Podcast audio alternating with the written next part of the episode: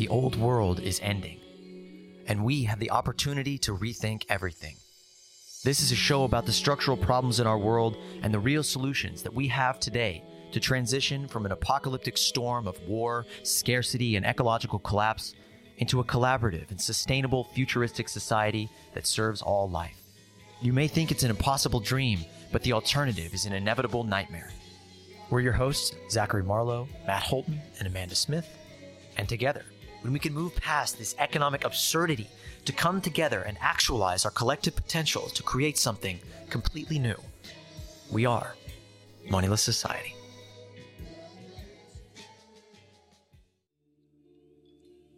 There isn't a housing shortage. There's a shortage of connection. Humanity is more polarized right now than perhaps ever.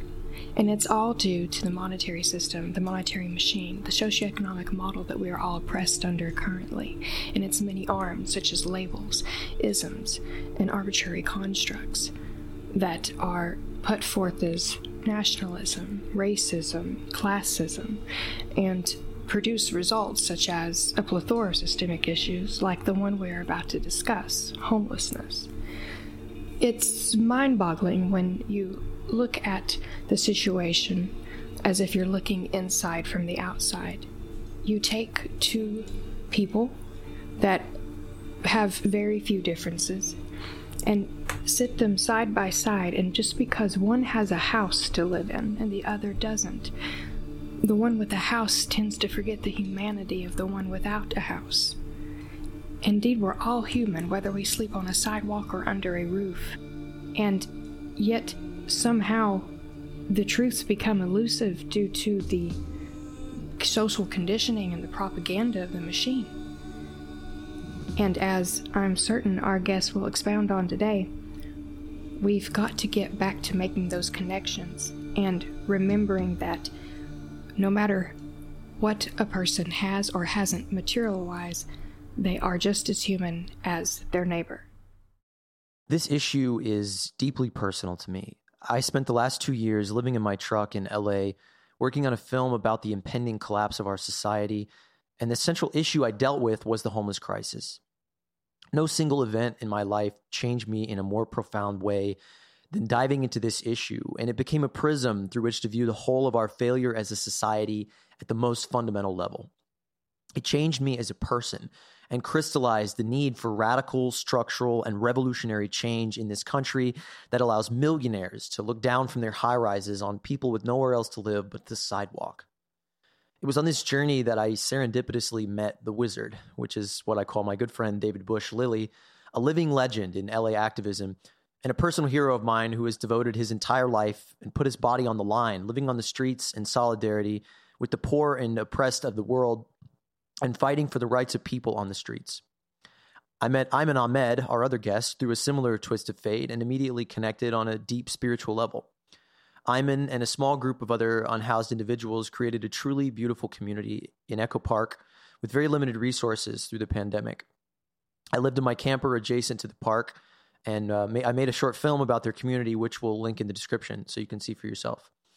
They grew a garden, built a communal kitchen and showers, and epitomized a true moneyless society.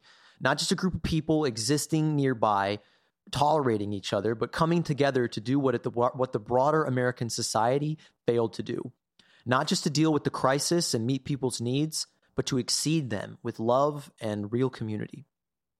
And what was the city's response to this loving community? They sent a small army of police and riot gear to tear it apart.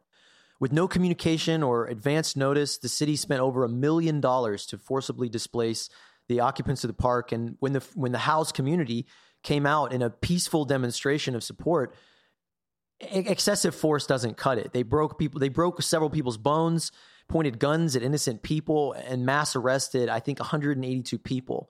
That's more arrests than throughout the entire Portland uprising.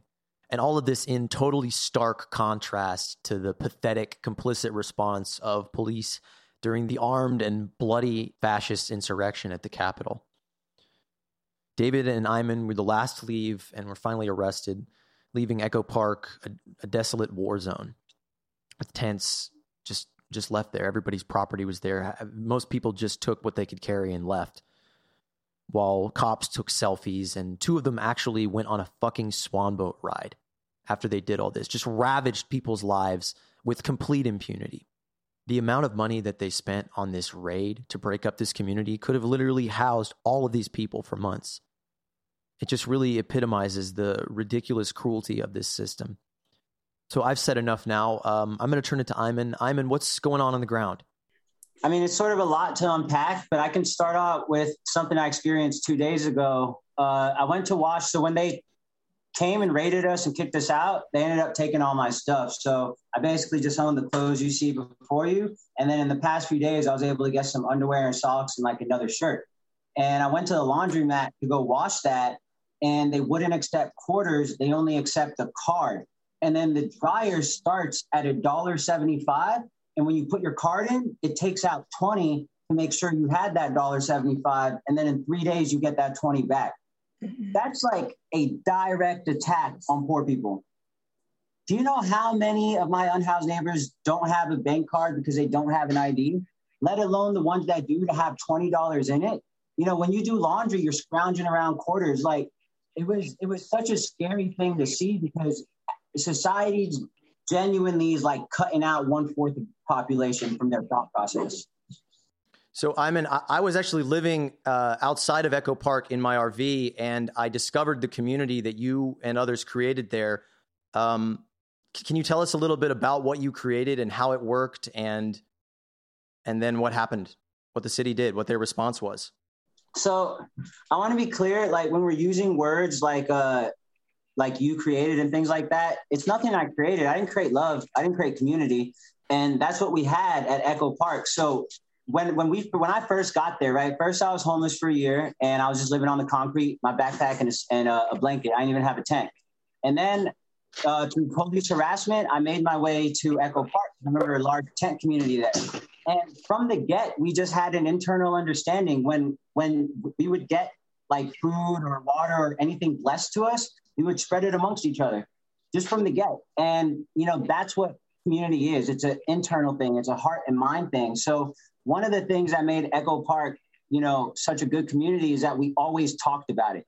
It was one of the main things we always talked about with each other was that we're a community, that we want to help each other out.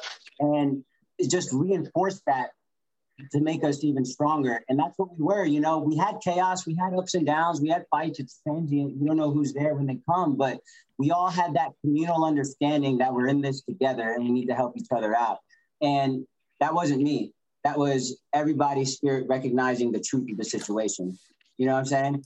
And then what happened? I mean, what happened is Babylon sent their army and tore it all down. Like they sent 400 policemen for a community of old women and old men.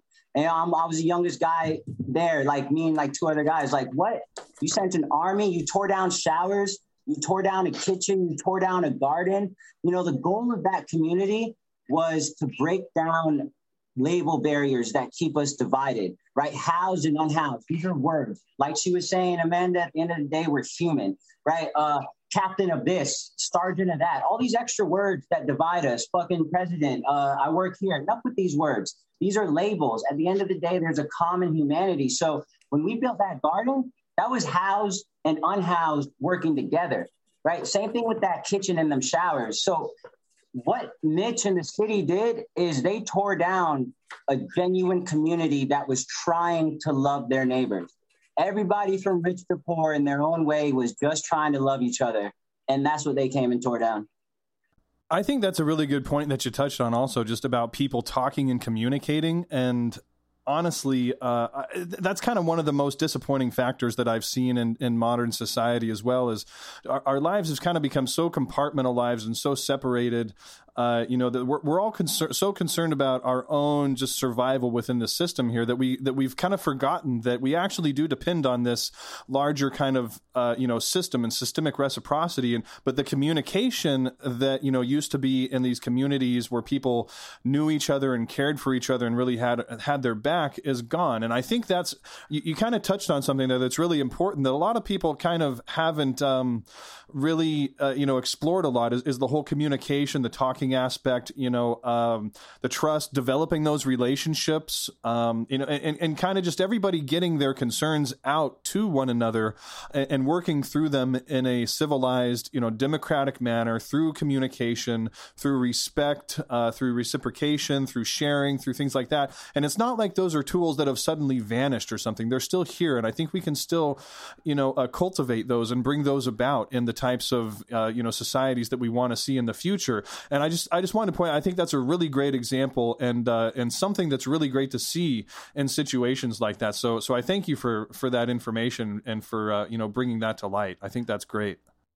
Yeah, I can, I, I could just um, enhance on that. Um, and I don't know how effectively I can do it as emotional as I am right now because it just blew my mind. One thing that you just said I want to get something straight when it comes to creation. I didn't create love or community. Like, wow. Like, that just blew my mind because I've been homeless and it sucks.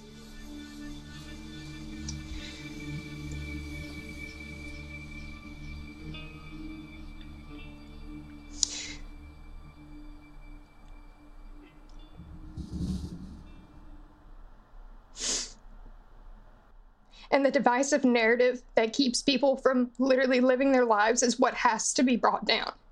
You know, the thing about love is it's not a clearly cut mowed lawn and a haircut saying hi to your neighbor Bob. Like love is colorful and it has its ups and downs. And especially when you're dealing with people varying in ages. You know, if you're dealing with a 40 year old, he's got 40 years of experience you don't know about, 40 years of whatever you. So you're dealing with people as they come, and that takes on a lot of colors, but ultimately, everybody just wants stability and peace. You know, everybody's just trying to live their life. And that's why when people come with this narrative or with this googly eye thing, when they find out that I'm homeless and they're like, whoa, what are you surviving out there? No, the toughest part about being homeless is the city and the LAPD. That's the toughest part. But actually being outside and with people, you know, that's the best part. And to to what you were saying, Matthew, like community, it's difficult the way we have the world mapped out now with these homes and these apartments, these square prisons that keep you in your own mind. See, what we had was a tent community. So when we got up every day, we saw each other every day, right? That's part, that's part of what makes a community work. Look at communities in the past and they were villages. You have to interact, see each other, and cultivate that land together. But when you're trapped in your box, it's very hard to get people interested in community because if you're alone all day, you're only thinking alone thoughts. Does that make sense? Well, I was just going to say to uh, to sort of stick to that, um, to sort of pick up on saying, talking about the the differences in experience. I kind of want to bring David into the conversation here. Well, uh, thank you, Marlowe. I mean, I've, uh, I've been homeless uh, actually for over 20 years now, and I mean, Amanda, I feel it. You know, I mean, for me, my experience was I never experienced a day of homelessness in my life until I was almost 40. I was a bus mechanic for the city, and I am of the 70s generation. And I think what happened with myself was I saw so many people today that we would call boomers. I'm a late boomer.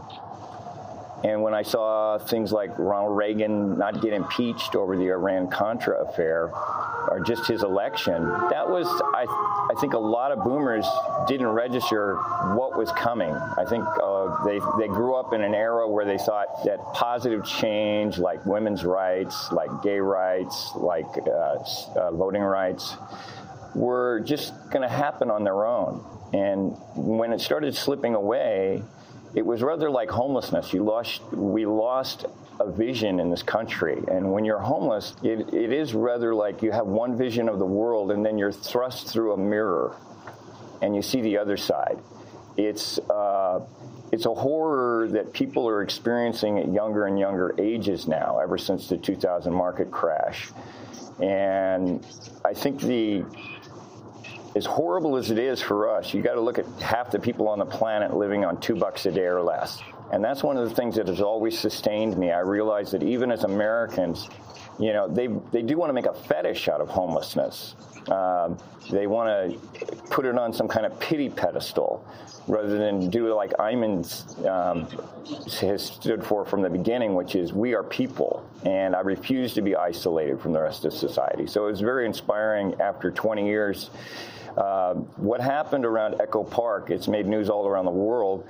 And it is news all around the world because homeless people of a whole new generation are stepping forward and saying, we're going to change this from the streets with our own resources because you and the government are not doing it.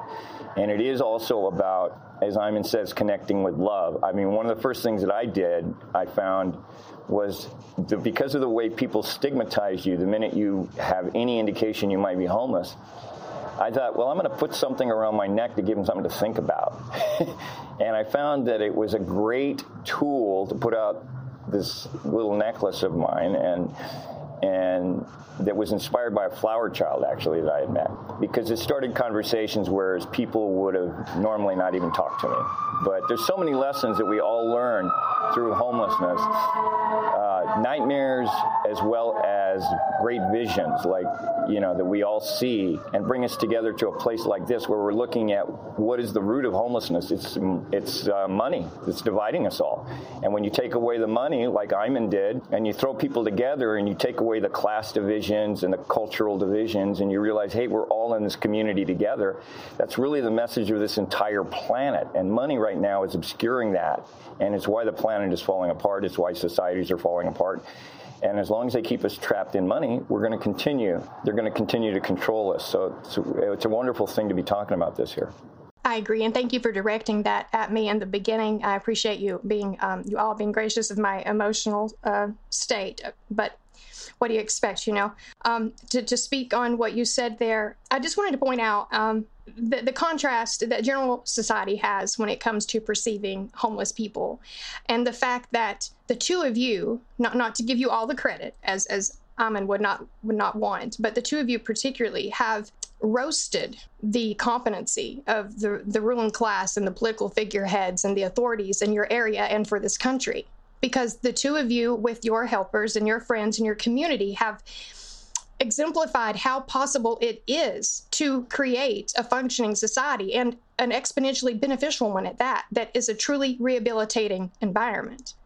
And yet, our tax dollars and our um, lottery revenue and, and our votes and our voices, they're, they're not helping any because we're not in control. People like you two are not in control per se. People like you two aren't making the decisions that need to be made, and that that to me is is my uh, favorite and least favorite aspect of it all. Like you two are showing what can be done, but the right people aren't listening or acknowledging it, and that's the fr- that that's like the epitome of frustration for me and Zach, at least. And and when when I say that you two have have made this impact on so many people, I just want to know how does that make you feel? What kind of hope does that give you going forward? Uh, can can you see the things that you're doing actually um, bringing about tangible change? in terms of community building, the, the reality is the power structures that rule us won't allow a community of love to prosper because it breaks people out of their their hard-earned narrative. You know, the power structures right. have been at this for decades now. Hollywood's been at this for decades. They've been working with the government. Like this isn't conspiracy, it's fact. And they've done it to keep us divided. And I think fundamentally, uh, even before money, it comes down to two perspectives on life either the one they tell you where you're amazing, you go out and get them, you know, you become whatever you want to become, become the best version of yourself, all that you, you, you talk where you just really strive to be the best you, or the other perspective where we're serving each other and we're working as a community. You know, like there's two perspectives to choose from. And from that fundamental root are these problems because if you see, especially in this culture in America, it's all this you, you, you, you got this, you get it, you get it, you get it if you think like that, if you're only thinking about the girl you got or the family you have or the things you have, I mean, even the tax collector did that. Like, there's nothing good about that. It's people aren't taking the time to really dive into what it means to love your neighbors, what it means to love. I mean, you have to do something with that love. You can't just say it and then go back to living a completely selfish life. There's a major disconnect you know, because a lot of people are good natured people, but there's a disconnect with them and their actions. You know, they're not doing anything with their love. They're sort of just sitting on it and keeping it in their own little nucleus. And we will fail if that's the case as a species. Because as a species, we have to work together. You know, Marlowe might be good at making videos, and Gustavo's good at building stuff, and I might be good with the words. And together we could build. together we could build something. But individually, nothing to get done. Everything will get torn apart. One of the central failures of this system is the amount of talent, is the amount of innovation and creativity, is the amount of the desire for people to work and to create that is in no way incentivized by this society, which is just putting up walls all the time. Uh, you were talking a minute ago about kind of getting to the root of things, and I'm I'm just struck with this. I mean, in thinking about this process of of being you know on the streets myself and and talking to so many people and you know connecting with sages like David who who really helped me to go so much deeper in my understanding there's so many insights that to spend a year on the streets for, for anybody out there you're going to understand the system way better than you could in four five six seven eight ten years of studying it in books studying it in economics textbooks and really, one of the deep insights is that this problem doesn't need to exist at all, that we have the money and the resources. It exists because I think it's perpetuated, because people in tents on the sidewalk, they're like people crucified on crosses along the Roman road. They show you don't step out of line because 99% of people hate their jobs, hate their jobs. 90 to 99% of people hate the existence that they have to do to continue to exist in this world. And it's a threat. It's a threat that the people on the sidewalk, it's like if you don't participate in this system, if you don't generate profit for the machine, the empire, then you will end up like this. You will end up in a horrible, deplorable situation. And the thing about y'all's community, the thing about a lot of these communities, like the communities that that David has uh, been a part of in Venice, that I've documented extensively, is that these communities fly in the face. They are the greatest middle finger, or the greatest form of like success, thriving as revenge to the system. That the system cannot stand to see people who are unhoused, who have no money, smiling. They can't stand to see them getting married, growing a garden, living a good life. They can't stand to see that their system has failed so completely that people with absolutely no money are happier than they are. And that's what y'all have, have been a part of. And, and that's what I see every time I connect with somebody on the streets. It's like I had this experience on Halloween a couple of years ago in LA, and I was hanging out with all these rich yuppies in some club. And I told some girl, she was like, What have you been up to? She said she'd gotten a job on Space Jam 2 as an extra, and it, it, it rejuvenated her zeal for life. It was just like, You're ridiculous. She asked what I was doing, and I said, I've been working with and helping to feed the homeless. And she said, Ew and I just walked away. I was like, these are not my fucking people. I went to the bridge with with a, another activist friend that David and I know, Ingrid. We brought food, and I just had a beautiful night. I connected with real people. I had I had a I had a human connection, and that is what is so lacking. And if anybody is is listening to this, I would encourage you to connect with your neighbors on the street because they are they truly are living in abundant ways that you can't imagine. That the spirit grows enormously when you live like that. Your sense of love, your sense of connection, your sense that you are all, we are all in this together. And that something shared is so much more valuable than something hoarded. And that thing is love. That thing is love. That when you have nothing else, when you have no money to fall on or to insulate you from the, the horrors of this world, the man made horrors, love will protect you every time. I, I, just want to jump in here real quick, and I just want to say one thing. I want to make one thing very clear as a person who's been out on the street for 20 years and that is that uh, what, what, what the community built in Echo Park Lake, you, you, know, was a process of growing and growing together, and there were there were a lot of people there that made something uh, over the year, and I myself had heard about it, and when I got there uh, for the last six months or so of it. Uh, so much of the groundwork had been laid by Ayman and other people um, that in a place that I don't think would have been possible in Venice, the way it was possible in that beautiful natural setting of the lake.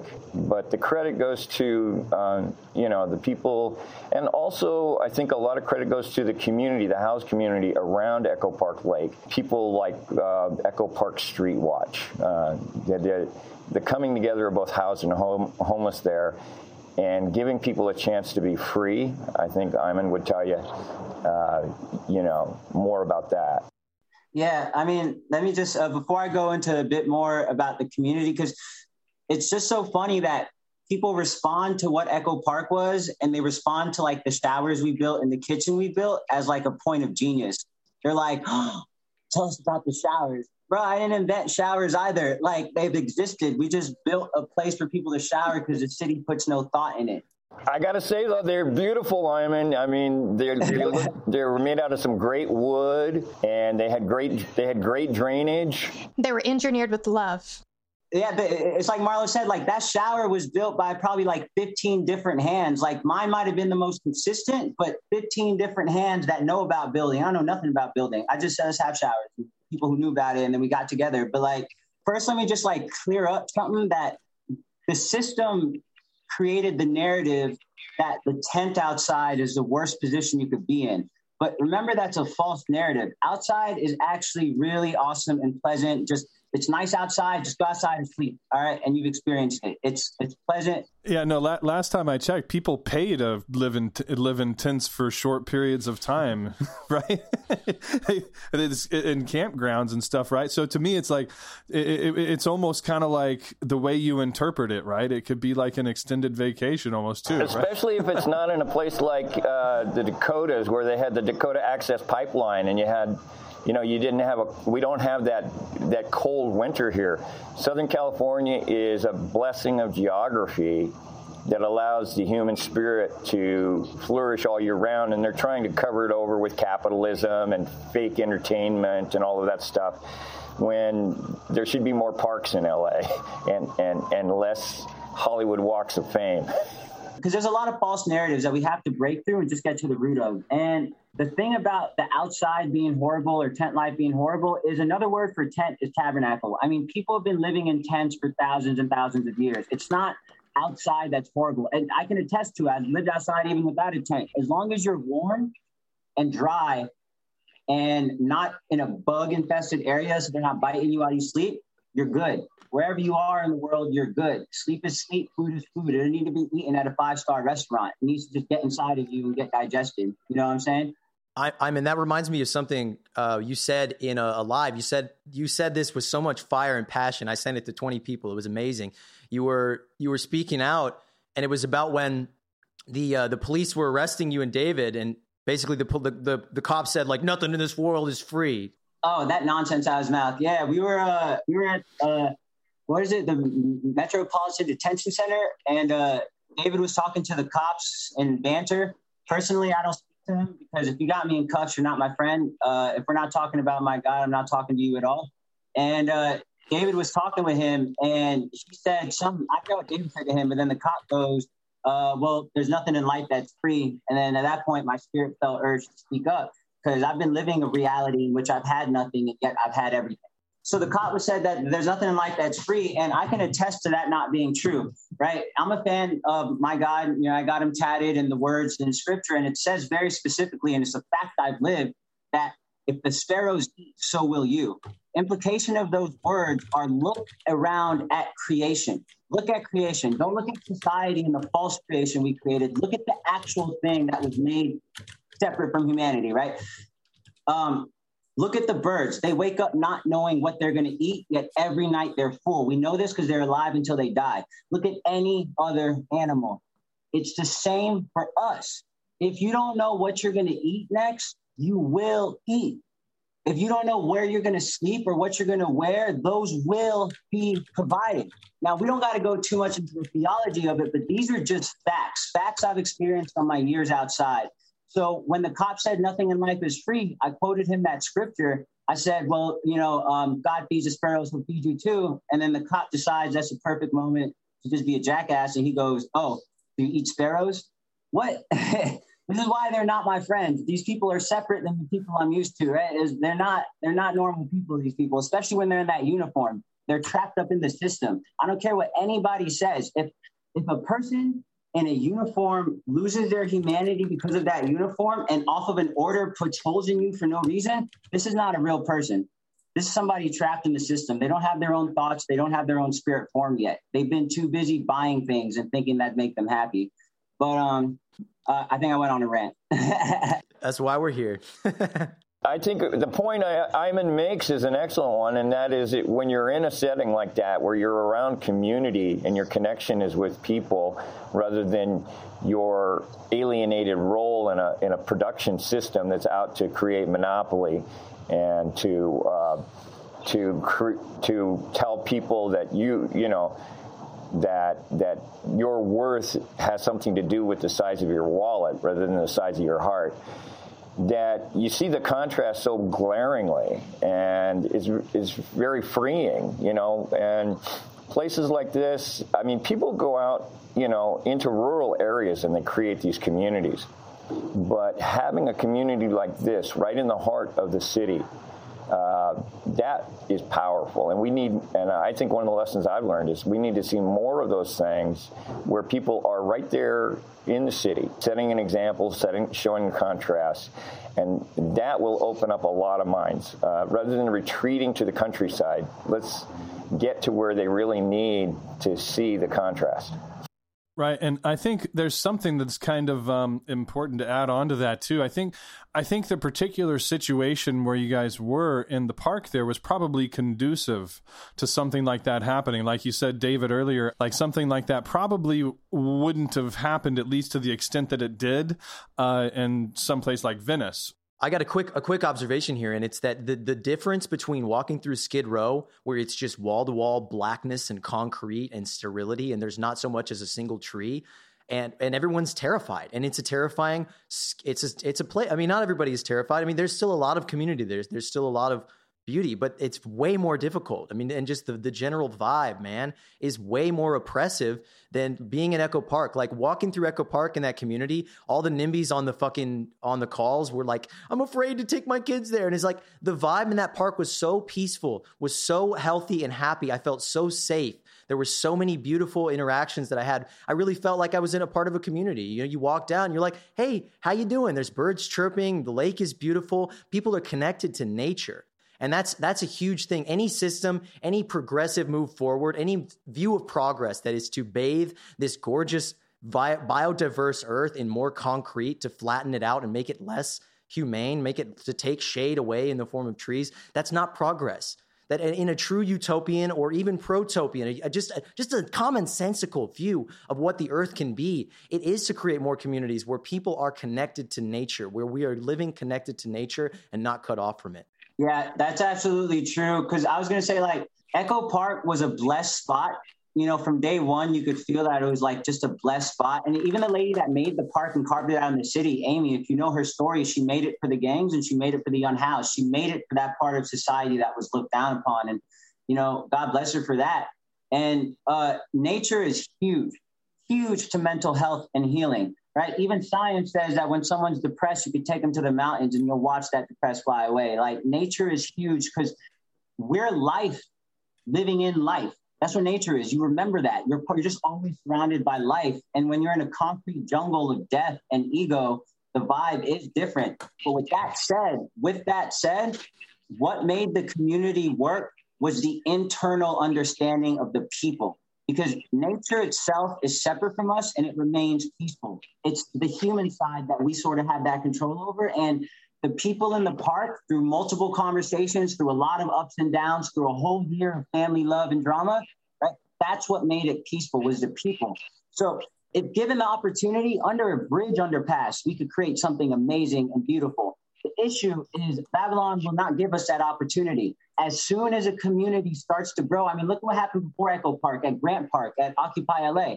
Anytime a community of mutual aid, love, and support is actually working and thriving, system comes and shuts it down. So we have like we have a larger issue that I don't think people are talking about enough. And it's the fact that we live in an Orwellian police state. And we do. Uh, after they had kicked us out of the park, we decided to do a vigil around the park, a peaceful vigil where we would walk uh, with the park on our right side with a candle. We'll walk around to mourn the loss of our public space and our public will. And then in front of our councilman's office, we'll drop off the candle and then everybody leave, right? So a plan was to not congregate so as not to attract the police. And we didn't. We did one lap, kept it quiet. It was a silent vigil as well. Uh, we put down the, the candles, and guess what we were met with as people were leaving, and a few were just hanging out with each other because we're citizens and we have a right to hang out with each other. We were met with a helicopter shining its light on us, a police helicopter, and we were met with a police drone. We are in a police state. We're in such a state where the voice of a few people dictate what happens to the majority of people. Because honestly, the majority of people are relatively on the same page with love. It's just whether they're taking action with it is where we're different. But it's a few people, unseen, rich voices that are dictating the will of these politicians who then decide what the police do, who then fuck us all. So right now we don't have a voice unless we have a singular voice. Like we have to and that's been what we're doing now just on side note but we have to unite as a people. Take labels away barriers away housing unhoused away. We don't have a voice right now. We're in a genuine police state and if let's say at the end of this podcast someone heard it and someone said you know what? I want to live in love too. Fuck all the bullshit. And they started just loving their neighbors and it started to work out. They would get shut down. I don't care if it was in alabama. I don't care if it was in north carolina. Government will shut down community and love because we're in a police state and they want you to pay landlords and be separate. And that's a larger issue. You cannot build something if you're going to keep shutting that shit down. We have to unite and gain our voice back as as a whole before we take steps to solve homelessness. Put all that to the side. We have to gain our voice back. On the note of trying to gain the voice back, living in a police state and uniting, I have a prime example as to why that seems such an impossibility. I I, uh, I done some research before today because I wanted to learn a little about each of you and um, see what I could gain insight on as far as your backstories. And of course, the media obscures everything that is accurate. I, I would just like to personally call out Los Angeles Times, LA Times, in the article, the disgusting article that they wrote on this uh, on this event. And and I have a quote here from that article, and it says. The showdown at Echo Park Lake, with its verdant views and deep connections to local history, has crystallized much of the debate over homelessness in LA, which to me implies that the historical quote unquote value of a piece of property is more important than human value. But anyway, um, and going on, it says, should homeless people be allowed to congregate on any public land? Okay, first of all, everybody has a right to exist no matter if it's public or private or what. So, what are you owned by the GOP? That's freaking disgusting. What the hell? This is news in 2021. How in like the most progressive city in the country? Get yeah, real. Like I could not. That just blew me back a hundred years. That is so archaic. It's not even funny. And this is why communities like yours and one I used to belong to and still consider myself a part of, because God knows we still struggle day to day, cannot quote unquote find their voice or propagate it beyond the barriers of the divisive narrative that's still being used in major publications to socially condition people to polarize instead of unite. And it goes on to say, what is the city's obligation to, excuse me, to the homeless and to the housed as juxtaposed? Well, first of all, we could not allow people to end up homeless. We could uh, use truly rehabilitating policy and truly progressive and humane treatment and uh, procedures and what have you, protocols, whatever fancy words you want to use for it, to actually bring people out of this dark hole that we're trying to bury them in and, and create an egalitarian society. We could start there and, and not continue to use this ridiculously amateur archaic narrative. Like, can somebody help me stop this? like that that's what I'm thinking in my mind. Like, how do we stop this from being allowed to be what is published versus what's actually going on? You know, what's actually going on needs to be published. So my new motto is cancel money, save lives, because money is what is causing this bullshit to be propagated. One of the books that set me on the path that I found myself on now uh, at 65 is something I read when I was 25. It was actually one of the most famous books in the country uh, that is largely forgotten. It was the third largest seller from 1800 to 1900. Only two other novels outsold it, and it's a book about a moneyless society. It was called Looking Backward. And Eugene Debs, uh, the famous socialist, actually said that everything that he stood for in politics came from reading that book. Um, it was an amazing book where it, it really lays out a vision of, well, you know, and it's and it shows how practical it is. People say moneyless society. How practical could that be? Well, I recommend you take a look at looking backward and read the middle uh, eight chapters because it's a conversation about well, how would artists function? How would people choose their careers? And the answers there, we all know, they're obvious. And rather than looking at zombie movies that tell us how to create a zombie or an apocalypse movie, how to fight a war against a robot, we should be looking at more uh, narratives that tell us what we already know, how much better we would be off if we had a value other than money. I mean, what you were talking about with the police state, I, th- I think that makes a lot of sense too.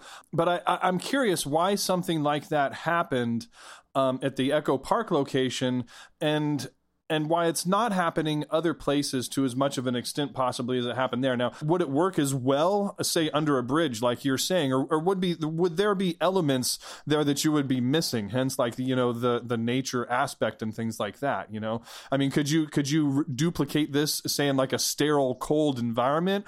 Would it be the same as as living in this you know nature you know filled environment by the park and things like that, or how how significant was the natural aspect to everything that happened?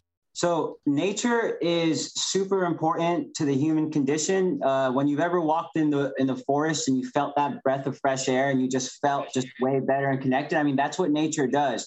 But even with that being the case, it's up to the people living in the community to make their decision on the perspective and fight for it. It's not nature arbitrarily making us love each other because before before we got there, uh, Echo Park had tents, and the tents were filled uh, with people who didn't understand community, were caught up in their drugs and gang life. I mean, straight up, they were mm. caught up in their false narratives about what their version of reality was, and they lived it. You're going to live what it is you perceive to be reality. That's what you're going to live. So if you think you're a gangster on the streets, that's the reality you're going to live. If you're a drug addict and you just want to get high, that's the reality you're going to live.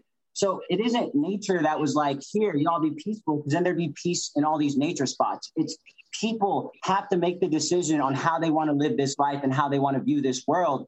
And unfortunately, a lot of that is being made for them. And thus you get the terminology of sheep. You have a lot of people not thinking for themselves and putting the, and having these narratives put on them. That's why they're unhappy in their life that they are. You know, the truly wicked people, they're enjoying their money and their isolation and their car and their girls because they're wicked and they only care about themselves. The 99% Marlowe spoke of, they're trapped in that wicked person's narrative but they hate it because they got love, but they don't know why they're trapped. So they're still stuck in that. Like, so can this community be built anywhere? Absolutely. If we can be guaranteed to not be torn down by the power structures. I mean, the power structure tore down Echo Park because of its growth, love, and community. It did the same to Grant Park. Grant Park had something similar going on. I've heard a lot from a lot of different people, something very similar going on. A community of love, a community of mutual aid and support, and they shut it down because at the end of the day, a spirit, a soul, it cannot deny truth when it hears truth, when it sees truth. And when you walk into a community and see people happy with nothing, your spirit can't deny the truth of that, that you actually never needed those things that you think you needed to be happy. It can't deny the truth of that. So nature is awesome and I love nature. And Marlowe's right. We need to tear down these concrete jungles and make it more eco-friendly where we're living with nature. But beyond that, it's up to the people involved. It's up to the people involved. That's why repeating the community was so important, right? Having weekly meetings. See, at one point, we actually had a jobs program. We ended up spending close to 14 to 15,000 paying everybody in the community. We got blessed through various means to do this jobs program, and it went uh, it went really well in terms of fundraising. We were just getting a lot of money and able to pay people. And the job was divided like this: you could work at the donation, work at the kitchen. Uh, if you do four hours, that's forty. Or you could pick up trash. One trash bag is twenty bucks. Two trash bag is forty. And we did a cap of two hundred a week, so you can make up to two hundred a week. And people in the tent, basically everybody was working at one point. At one point, everybody was working in the park to keep the park clean, and that was bullshit fuck money. You know what it did? It made it so people would only pick up trash if they got 20 bucks, or they would only help if they got this money. So we canceled money, took it out. Now, if you're going to help, it has to come from the heart. Now, if you're going to do this, it has to come from the heart. And you're not going to violate our community rules. This is important for self regulation. So, as a majority, we got together and decided we didn't want to live how the world viewed us, like trash. Because remember, it's people living in these tents, not homeless people people. So various degrees, they're keeping their room clean. You know what I mean? My room was a bit dirty. Other people's looked like a New York City apartment if you went into their tent. I'm telling you, they had it set up nice. So the majority of us got together. We decided on the ground rules, right? No stealing, no unprovoked violence, no excessive trash. And then you'd have individuals that come thinking they could do what they want right? And that's not going to happen in our community because we don't want to live like this. They, they, come with their perspective. It's a battle of perspectives. If all of mankind was wiped out, nature would still be here. So that's separate from what we're talking about. We're talking about the human mind and the perspective. And if you come with one perspective uh, that says A and another person has a perspective that says B, one of those perspectives will win out. And then that's how everyone's going to live. So we chose the perspective of loving community, and others tried to come with individual this, that, and the other, but they failed because the majority of us maintained it. We maintained it by continually talking about it, by continually growing it. Every day we would talk about the community with each other. We even got shirts printed out. Right? You have to reinforce these things. You can't just say it once and then come back a week later thinking it, it has to be your conversation. It has to be on the tip of your tongue and your heart and your mind. You have to really be dedicated to living in peace and loving each other. You know what I mean? Yeah, we all have to be as dedicated to it as the um, ruling class is dedicated to keeping it the exact opposite way. Exactly, and they're super dedicated. I want to I want to second uh, Ayman's observation about it's about the people more than about the setting. And I mean, we've seen settings like uh, at the Dakota Access Pipeline where it was the love of people for doing the right thing in balance with nature, but it was their love for one another in the, the very harsh conditions there. You can set up communities of love in subways in New York City, you can, and there have been set up there. You can set up communities of love in high rises. You can set them up uh, John Steinbeck talks about setting them up in a in a bean field in Grapes of Wrath, and you know it is so it is about getting away from the values of money and getting back to the values of the heart. As as I so I would second what Ayman said. Uh, you know, it's about putting love first wherever you find yourself, and anybody watching this, that's the lesson to take away. Uh, if, if, you're looking for paradise on the outward side, you'll never find it on anywhere because it starts on the inside. I have a, uh, a, a point here to sort of piggyback off something Ayman was talking about about the people with the money, the one percenters that they that they have their girls in their cars and that they're happy there. But but I see that they're not happy. They're, they're truly truly deeply unhappy and they're vacuous and they they put their worth in money, in the the amount of money they have and they feel empty. You get people like Donald Trump that has everything. He's a fucking king. Bruce Springsteen's got this line. It's like poor man want to be rich, rich man want to be king, and the king ain't satisfied till he owns everything. And even then, you can own everything and you're not satisfied because you can look out on this kingdom that you that has your name on it. The biggest, tallest building in the world has your fucking dumb name on it, and you still feel empty because it's like that's all I'm worth really because we're a spiritual being. We're not a we're not just a body. We're not just the things that we do and the job that we create. We're the happiness that we create. We're ephemeral. We're the ideas that we that are in our hearts. We're the goodness that we have in us. We are way beyond this construct. We are way beyond anything that they think that we can be that we think we can be. And anytime we try to judge ourselves of any material metric, we're going to come way short of what we truly are, which is everything that we are consciousness interacting with itself in each of us. And when we disconnect ourselves from each other, we are disconnecting ourselves from our true source, from the true source of happiness, from the true source of intelligence. From this, it's not just about community. It's not you and me and nature and us. It's all of us. That's all of us that we are together. And when we cut ourselves off from that, when we reduce ourselves by saying that I am worth this, your life is worth this because it has this totally arbitrary metric on it, we've taken it away from the true gold standard, which is love, which is the value that love has. Yeah, I, no, I think that's a really great point too, um, especially about the. Um, I totally lost my train of thought. I'm it's okay. Sorry. Thank God for an editor. Try again. just, just cut, cut that one. it's also profound. It's hard to no keep worries. the train of thought. Really, you know, like how how often do you have these conversations? Yeah. Like this is layers and layers deep. This is every day, Amanda. Are, well, good for you, Marlowe. right. Beam me up, okay? Um, no, seriously, that is good. But like the general no. general population is so incredibly shallow. And I don't oh. mean that to be like uh, critical of people in general, but like of society in general, you know, like there's just these conversations just don't happen on a daily basis unless you are experiencing the things that we're talking about here. I mean, you really have to experience it to know it. So I thought it was really insightful too, like about how uh, you were talking about essentially uh, when, you're in you know the structure of modern society you're kind of so busy that you don't really have time to think about a lot of these things. It's, it's like you're on the you're on the wheel in a sense you know you're you're a rat on the wheel you're a cog on the wheel and and that's kind of like your sole function going there. But when that system starts to break down for you when you become uh, ejected, you know, from that system in a sense, then all of a sudden your brain power and your physical power are freed up uh, you know, to move in directions like these and to notice these things and to start, you know, cultivating these ideas both in your mind, uh, you know, and in the community around you.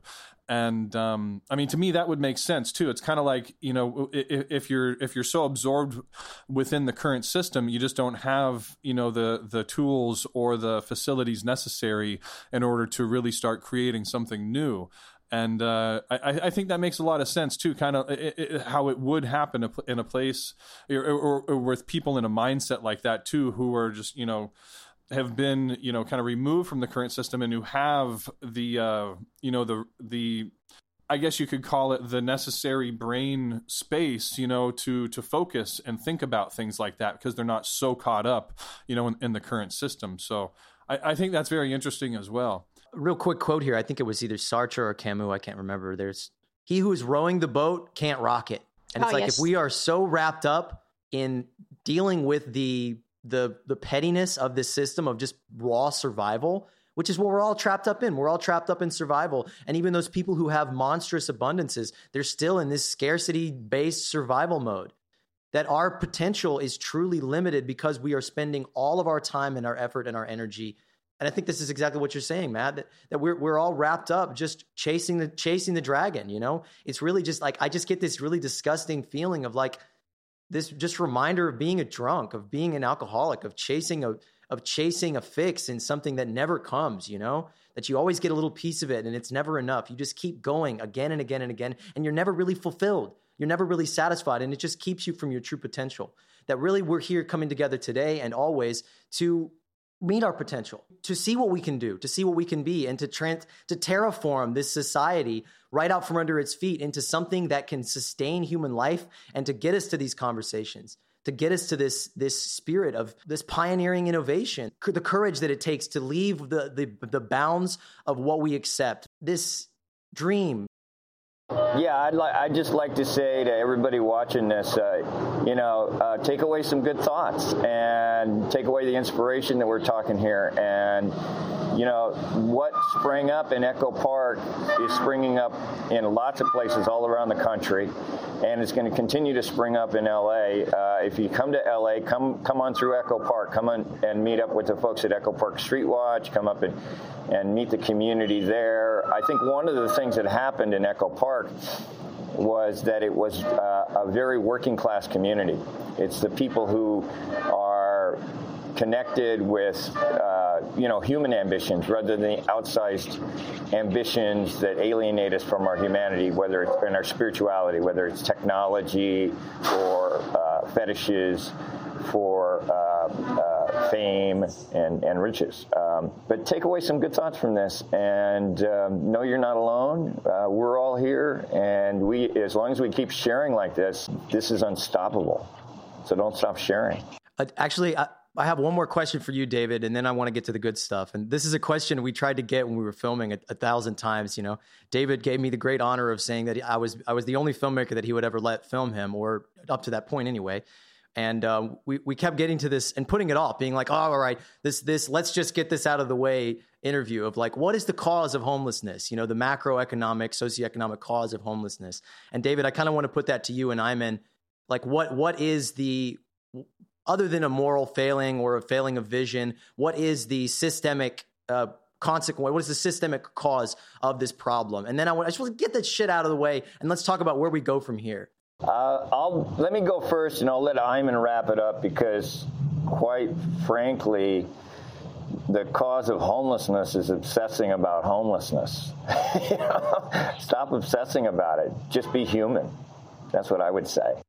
I mean, if I had to put my thought to it in terms of the systemic reason for homelessness, they're just they're making it ridiculous right now. They're raising the prices of all of existence, from your apartment to the dang dryer at a at a laundromat.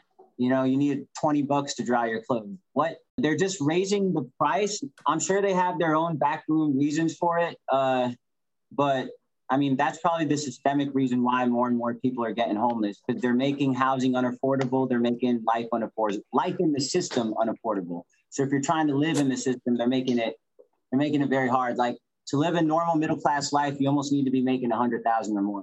It's it's the real estate market, I mean, and David pointed that out to me. It blew my fucking mind that the the real estate speculation and the fact that you can have a safe investment where you buy land and then just you have no incentive to put somebody in it. That's why there's a million empty houses in LA, and and there's there's way less people than that on the streets that we could we could house everybody. It's because people treat land, treat this earth like a poker chip to make them money, and they, they aren't incentivized by this system to put people in it to actually provide a service. There was a generation of very deluded Americans back in the 70s that started slapping a bumper sticker on their car and on their RVs and their vacation homes.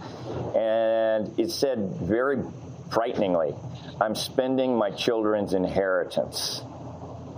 Well, you guys are the children of the folks that slapped that on the uh, bumper stickers. I'm glad I never sold out to that.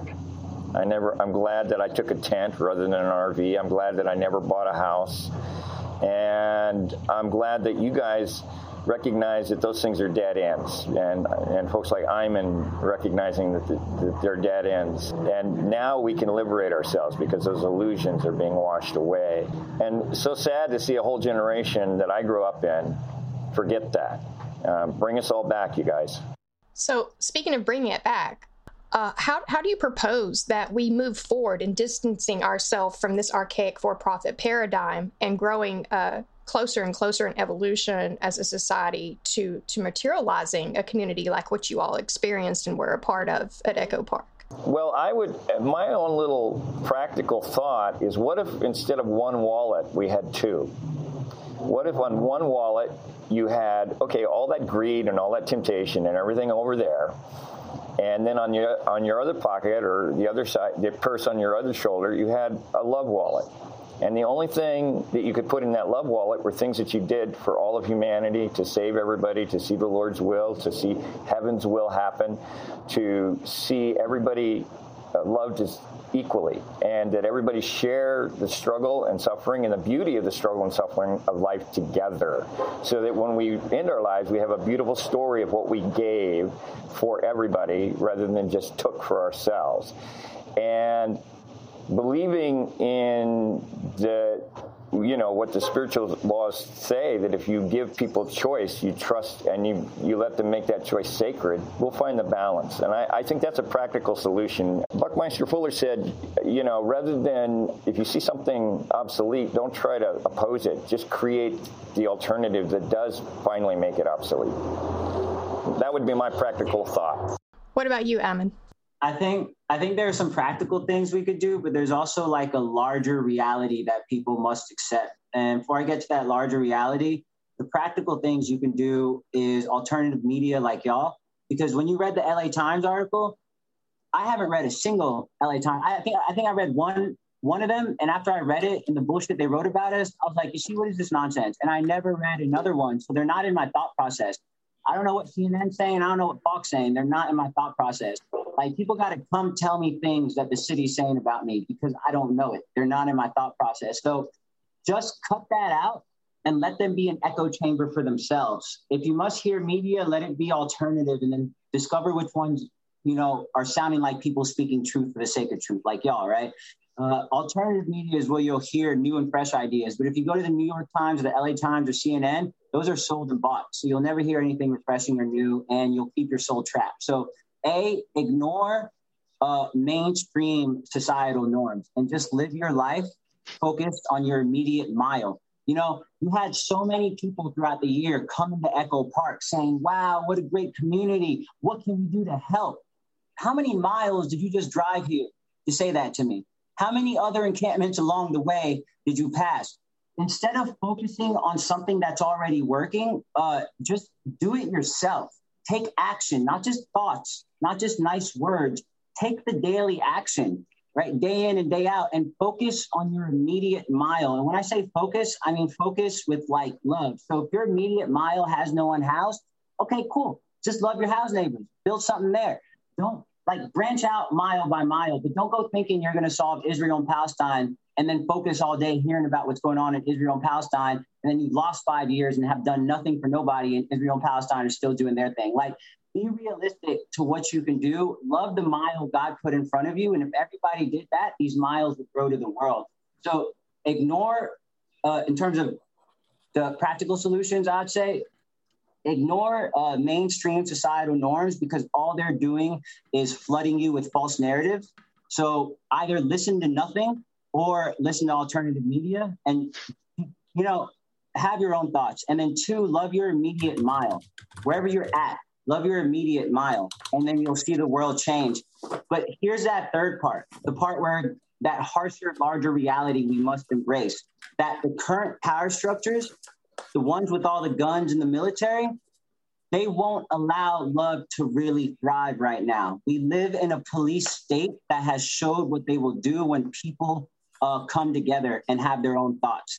They'll shut that shit down with an occupational force. And they'll do that all the time. So we need to come together as a society and ask ourselves, are we okay with living in a police state? You know, just because we don't see it for six months out the year. Maybe we'll see it one day, and then maybe another year, a few years, we won't see it. It's there. Are you okay with living in a police state? We have to, we have to unite. You know, that's where my mind is now. Like, yeah, love your mile. Yeah, we intend on building the, uh, the park where we're going to go to. We're going to build more showers. We're going to make it and provide these services for my unhoused neighbors. All that's going to happen. But it's pointless if power structures get to shut it down and then the public moves on and forgets about it because then the power structure changes the media conversation. You know what I mean? Absolutely. So like, yeah, there's like a larger, harsher reality that there's a tipping point this year, the next decade, or the next. It's just going to get so horrible that there will be a revolution. Because even Thomas Jefferson said, you know, for freedom, and I'm going to misquote him, but basically, if you want your freedom, every so often you're going to have to shed some blood for it. Because a few will come, they will be corrupt, they will take it. This has been all of human history. We must look to the past to learn from its mistakes. If we remain apathetic, if we remain content, if we say, oh, that's, you know, we don't want to do this, that's like a future thing, or that was the past, nothing will change. Like we have to accept the larger reality that it may just be time for revolution because the current people in power, they're not listening. They're corrupt down to the soul. Hashtag revolution now. Yeah, for real.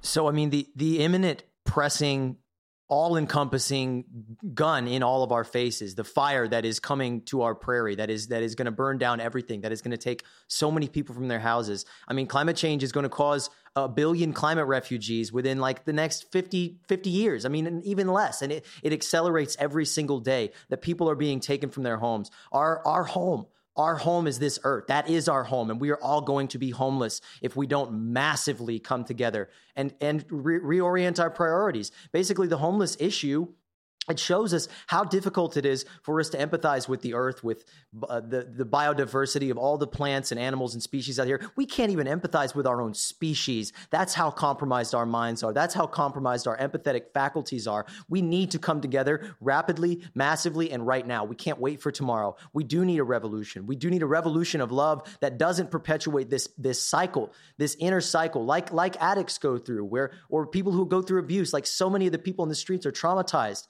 because somebody abused them, somebody hurt them. And they carry that cycle on, but they seek it unconsciously. And it's like all of us are unconsciously seeking the perfection of this destruction. We are, we are seeking to end this cycle with our own death, with the end of everything, with the death of our home. And we need to break that cycle. We need to break that cycle with love. We need to break that cycle by accepting us all, by saying that this earth is big enough, is abundant enough to take care of all of us, that it is our home, it is a good home. And we don't want to live in space. Fuck that shit. We want this earth to live. We want to live and love. There's just there's so much to bring in here. There's so much to talk about in this issue. It, it's so enormous, and I think it's not just this massive problem, but within this problem, we can understand so much about our society. We really can. We can really understand our place in this world. I mean, for me, living out truly outside of this system gave me more of myself than than and than I ever gained living in this system. Eating of all its of all its poisonous glyphosate infested fruits, you know? So being out on the streets, it's like it, it's it's life. It's really reconnecting. It's it's walking outside of this shell of individualism and walking out into humanity, into being connected. And so I want to ask you, David, why do people in this position and you know the narrative is that that that the city has is that we're trying to end homelessness. They have this bullshit narrative, this completely false narrative that they are trying to end homelessness and get people help and get people into shelters and that they're the good guy. And people like you and people like like the Echo Park Rise Up community and Street Watch are their enemies and are opposing it. And that the homeless don't want to, they don't want to accept services. They don't want to go to our shelters. We're giving them everything and they, they just want to be lazy and drug addicted, blah, blah, blah, blah, blah. As somebody who has chosen to remain homeless yourself, David, what, what is your perspective on that? Why do people refuse the state's the state's false olive branch? well, there there's a whole discussion one. about the difference between a choice and a dilemma. But uh, I do want to just quickly touch on something Ayman said, and I just totally agree that you have to recognize that uh, we're not going to have change unless people are ready to face sacrifice. And people are afraid of that word, but I'll tell you something. When you look at sacrifice, when you when you embrace it, you realize it's not a sacrifice; it's a liberation. I had uh, three VCRs. I had an oceanfront apartment uh, with a in Venice Beach. I had a Triumph sports car. Uh, I had more money than I knew what to do with. I had all the books I ever wanted, a cabinet full of liquor at one point in my life, and it was all for me when you when you're ready to say, I'm going to put that all aside, uh, just like the Buddha did and so many of the other great teachers, the message there is when it comes time to put your body on the line, as Ayman says, don't run. That's where you're going to find your strength. You're going to see it there in that moment when you make that decision. I'm not running anymore. Uh, I'm not running from my boss's threats. I'm not running from the police threats. I'm taking a stand. And so I just totally agree with Ayman on that. Then, as far as the what happened at Echo Park Lake, it's very clear that um, the community that Ayman and those of us who are unhoused were all contributing to in various levels on that west side was an ideal model community that capitalism can't create. And so what they did was they told park rangers to stop picking up, quote, homeless trash. They told the police to let the rest of the park descend into disorder so they could mask the success of this place that was created outside of the capitalist system. And part of uh, the goal of alternative media like yours is to um, get out the real message, the real truth of that. Help us break through these false narratives uh, so that they can't just prop them up so easily anymore. Uh, I think what one of the things that we're hoping to do is uh, go to the district attorney and demand a criminal investigation. Uh, and uncover all the sleaze and all the intentional attempts to make Echo Park look bad uh, by the politicians in that area once they realized that the alternative there was just too amazing. I want to say one other thing, too, and that was something that Matt brought up earlier. Matt, you were talking about uniqueness of the Echo Park setting. In terms of the setting, as Ayman said, it's a you know this, the important setting is where you set your heart. I think one of the key things about the setting of Echo Park wasn't for us homeless who have decided to focus on our hearts. It was for the house people that came to that community because that park was one of the few places where they could unwind, where they could take their mind off of all the capitalism around. So the best thing, the the biggest benefit of having uh, this loving community in that park setting was it freed up the house people's minds enough to where they could actually look and see at the community garden that they that we built there that they could actually see the community kitchen that we built there and and take it in? Uh, so the biggest benefit of that being in the park was for the house people so that they could take their minds off of everything else around them and see what could actually happen when people just came together I really, I really like that. I think that's a, a good point too. Um, and that's probably, I think, one of the reasons why you know Ayman was saying the police, the police state, and uh, you know those in control uh, who have the authority, uh, you know, probably don't like you know people seeing that people seeing that essentially you can have a functioning uh, happy community uh, without money, where people are sharing, uh, you know, and loving each other and cooperating, and it actually works. And and to those, we were an uh, you know, amenity to that park. We were we were a flowering in that park, and the police state and the politicians directing them uh, said, "Go out there and bury it," because it terrified them that we could do something without all of their obsessive greed. Right. And, and and it's kind of a testament too to really what's possible. I mean, if a group of people who essentially are, are, you know, very low on resources, right? You know, you have a group of people who have lost their homes, lost their jobs, uh, and, and essentially don't have a lot as far as material resources, uh, you know, physical resources are concerned. If a group of people like that can come together and create something that you did, you know, to the extent, uh, you know, that you did, and it was working as well as it was. I mean, just imagine what what people, you know, a, a larger group of people that are really dedicated, that that have, you know, access to more resources. Uh, if if they develop that sort of mindset, imagine what it could turn into and, and where it could go. And and essentially, I think what you guys have done is very interesting because you've taken, you know, what, essentially what we kind of call the concept of you know resource based economy. Of you know some of the things we'll talk a lot about on this show.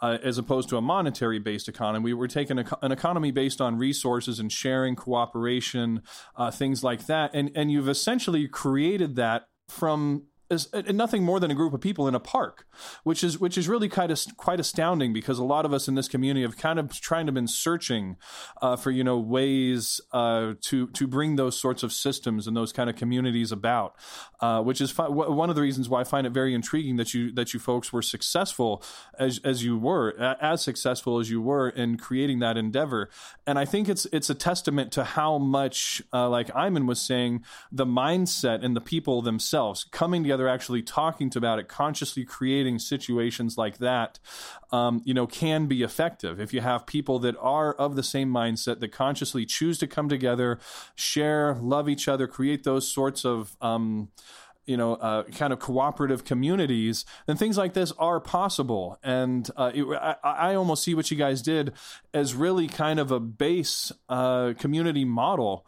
Uh, you know, on a small, you know, uh, kind of a low tech scale, I, I, suppose you could kind of call it, because resource based economy is you know based a lot on automation and implementation of science and technology and things like that. But I mean, it's it's like if you were if you folks were able to do so much with just that one location in that one park, I mean, just imagine just using that basis, like you said, the community, the sharing, the cooperation, coming together, talking about it. I, I, really feel like that is a solid foundation to a lot of the things that we're talking about within the movement of a moneyless society, resource based economy, um, and, and, a lot of things like that. I'm curious how, how you feel like taking that mindset. How how could you expand upon that and try to help people that are still kind of you know, I want to say trapped in this system, but like you're saying, they just don't really have the time or the energy or the bandwidth to really start creating or focusing things like that how could what what's your advice to, to people who are interested in creating communities and systems like this? I was wondering if you might be able to expand upon that a little bit. How could we use you know that mindset as a basis to really start building things you know, on a community wide scale, you know, not just like maybe a, a few dozen or hundred people like in a park, but say, to, how, how could you start to scale that up? What ideas could we use for systems and structures, you know, community development, cooperative structures, and things like that, to where you could start to take those systems and scale them throughout a community on a larger scale? How can we take the ideas and the things that you folks have learned being in that situation, implement them into modern society to start to create more communities, more situations like this that are cooperative? Resource based sort of things? I think when we use all these different words and all these different things, it muddies what actually is. I mean, just do what you do and do it quickly. If you think that a shower needs to be built, start building that shower and watch as you attract like minded folks around you. Uh, if you want to build a community of love, you need to actually start. You need you, you, you need to do it right? Go up to your neighbor. You just need to tell them how much you love them, right? Uh, if you have a small amount of resources, you need to spread it. And the thing about community is it's a heart and mind thing. So it's not something to be implemented as it is something to be understood. So the best way to spread it to house folks is by having this conversation, but not just by having this conversation. Yes, build it and they will come. Like there needs to be action involved in this. You need to do it. You can't wait on society to come help you. You can't wait on the right group of people to come help you. You need to go do it. You, you who understands that all dogs are dogs, right? When you see poodle versus a big German shepherd, you still go, oh, they're a dog, right? You don't you don't look at them differently. You who understands that this material uh, illusion is not what defines the spirit inside. Go out then with your perspective and do something to the world. Like we built a shower in Echo Park because Mayor Garcetti during COVID defunded the showers and there was nowhere to shower. So you know, I'm not about to go without a hygiene. A lot of people are on the same page. Cool, let's get together and build this shower. We built another shower near an underpass because we were just planning on building showers all over the city if the city didn't want to do it. And what happened was the shower we built at that underpass got torn up the next day by some tweakers. So the perspective in that area was not the perspective we were fighting for there. Like you have to fight for your perspective. There's a lot of bullshit and illusion in this world. And if you have been blessed enough to realize that all there really is is love and unity, you've got to fight for it. You've got to fight for it. When someone comes up saying something else, you got to step up and be like, nope, you're wrong, bro. You're wrong. And then you, you got you've got to show them.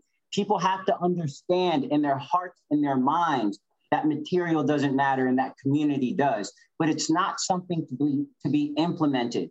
Like you have to you have to have these conversations. You got to drive the truth because remember the soul knows truth when it hears truth. So you just got to speak it at them and they'll know it. And whether they choose to listen and implement it or they choose to remain selfish that's their choice. Let's say they choose to remain selfish.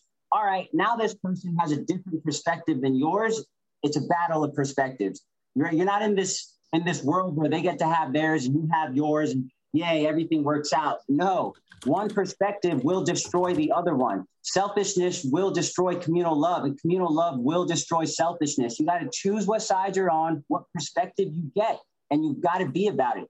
You can't just talk about it, you've got to be about it. You can't wait years to build a shower. Go build that thing. Oh, what about the city permits? You know how many people said, "Should we build this?" Well, what? Uh, what is a fire department and this, that, and the other going to think? I don't care. I don't care. We're going to build this and then make adjustments when that time comes.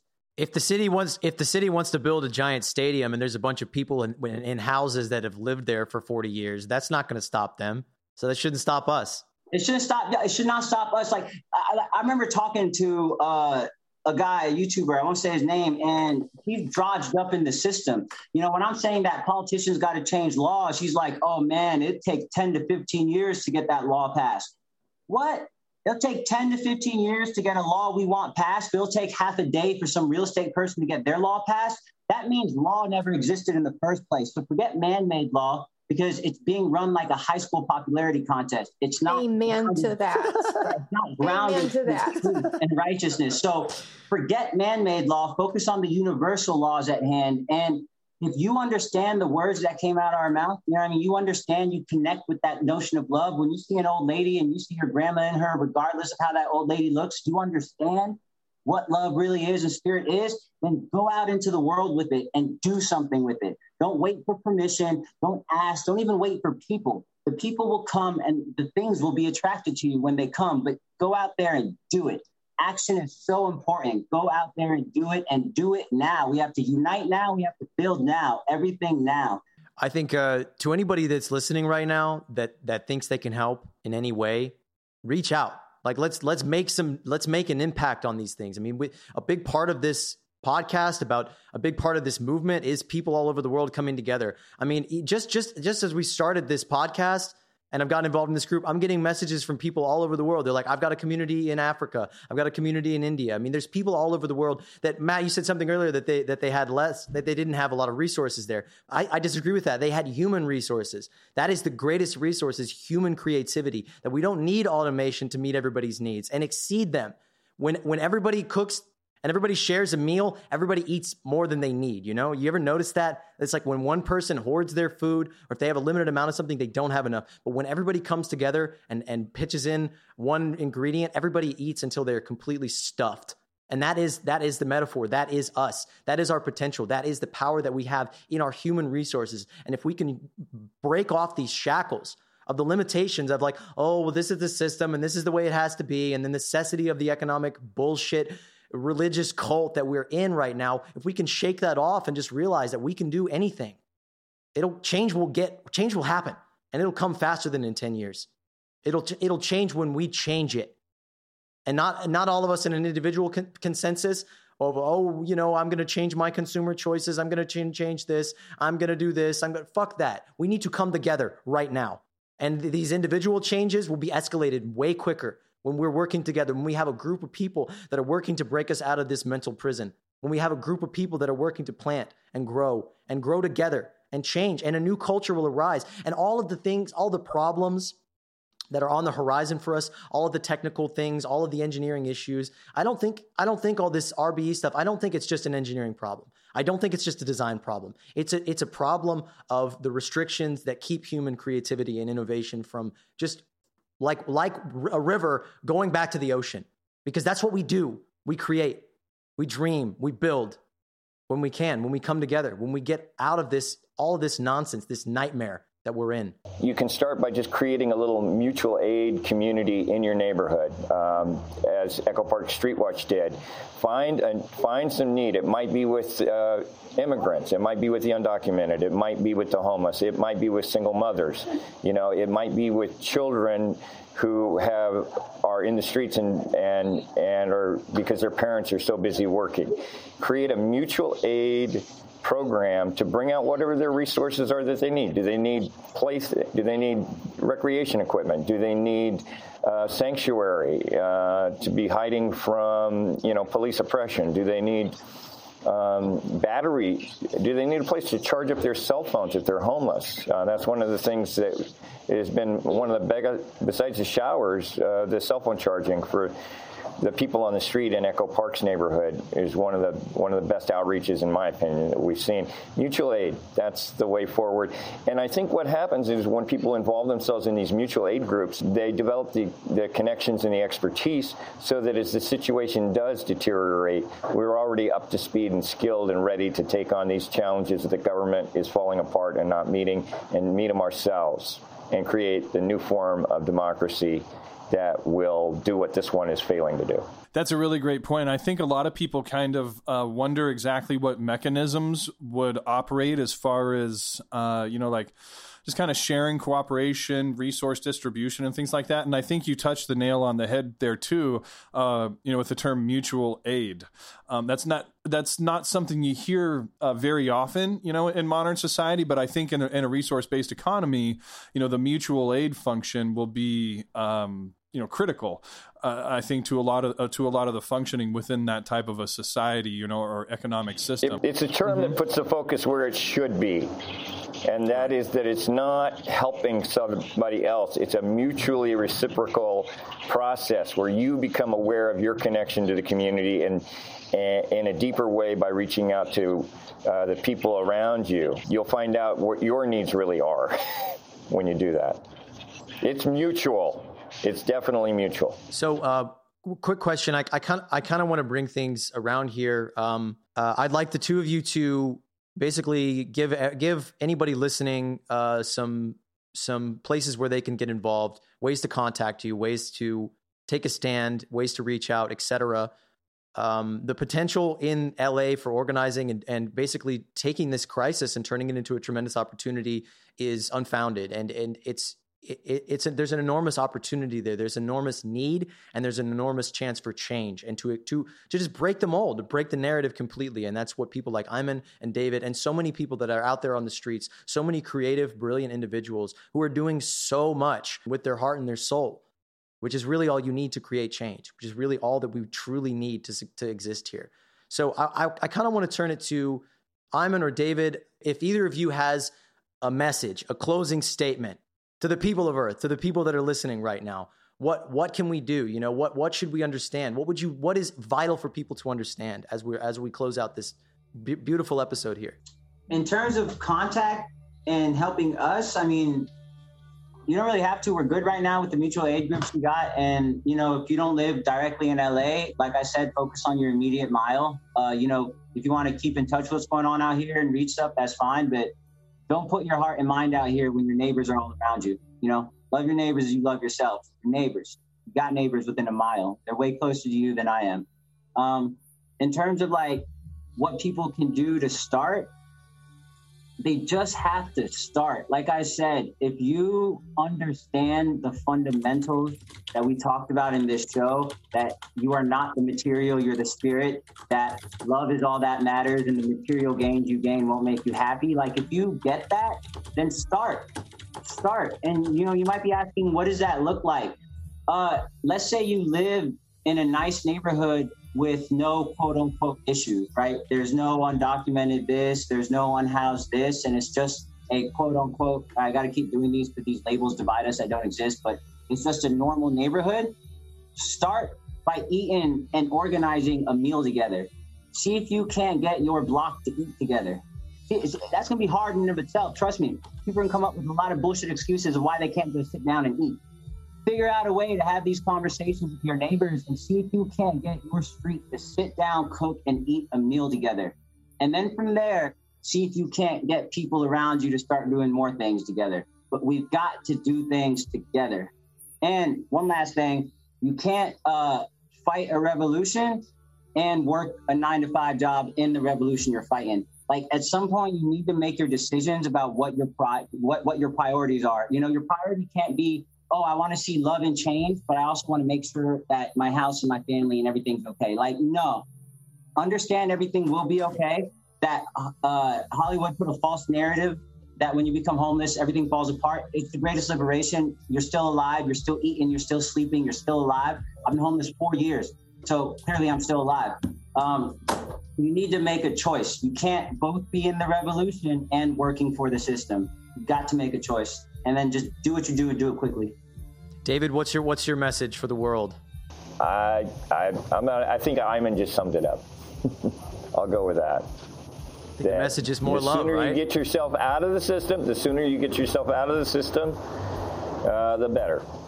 And if you need Agreed. something tangible, if you need like if you're if you're just so minute in thinking that you just need to be told what to do, then start by organizing a meal with your immediate neighbors, as many as you can. Let that be your actual homework, whoever's listening.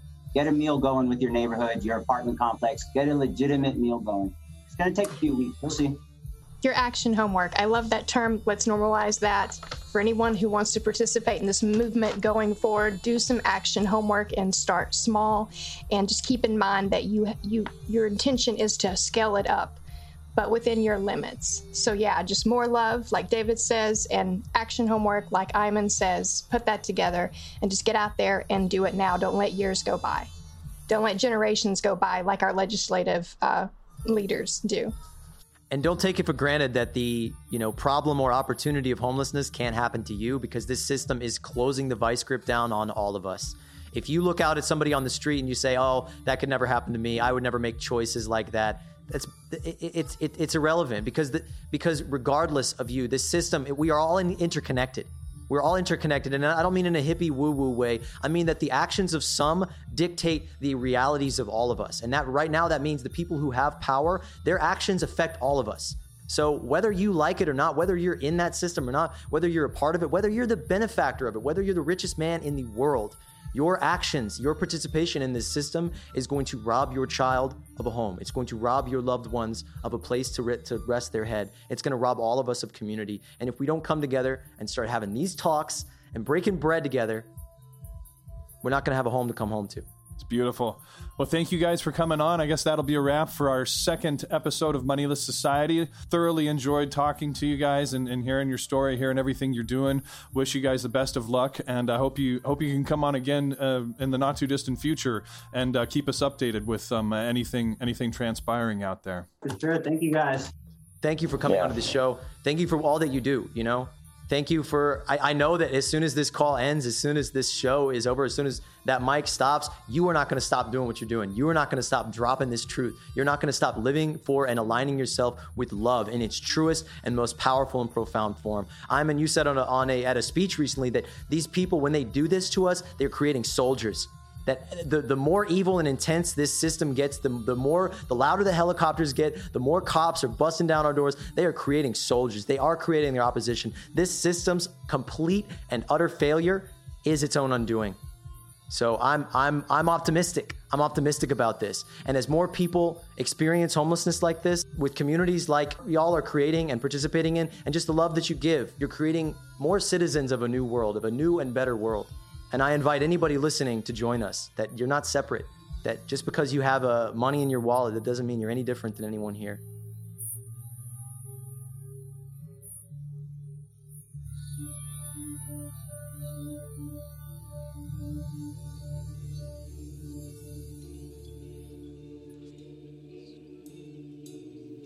Postscript.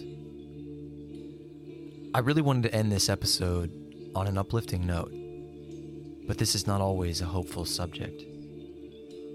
Right on the eve of this episode's release, as we recorded it several weeks ago, our friends David and Ayman were arrested in total violation of the empty promises the city made to get them off the lake.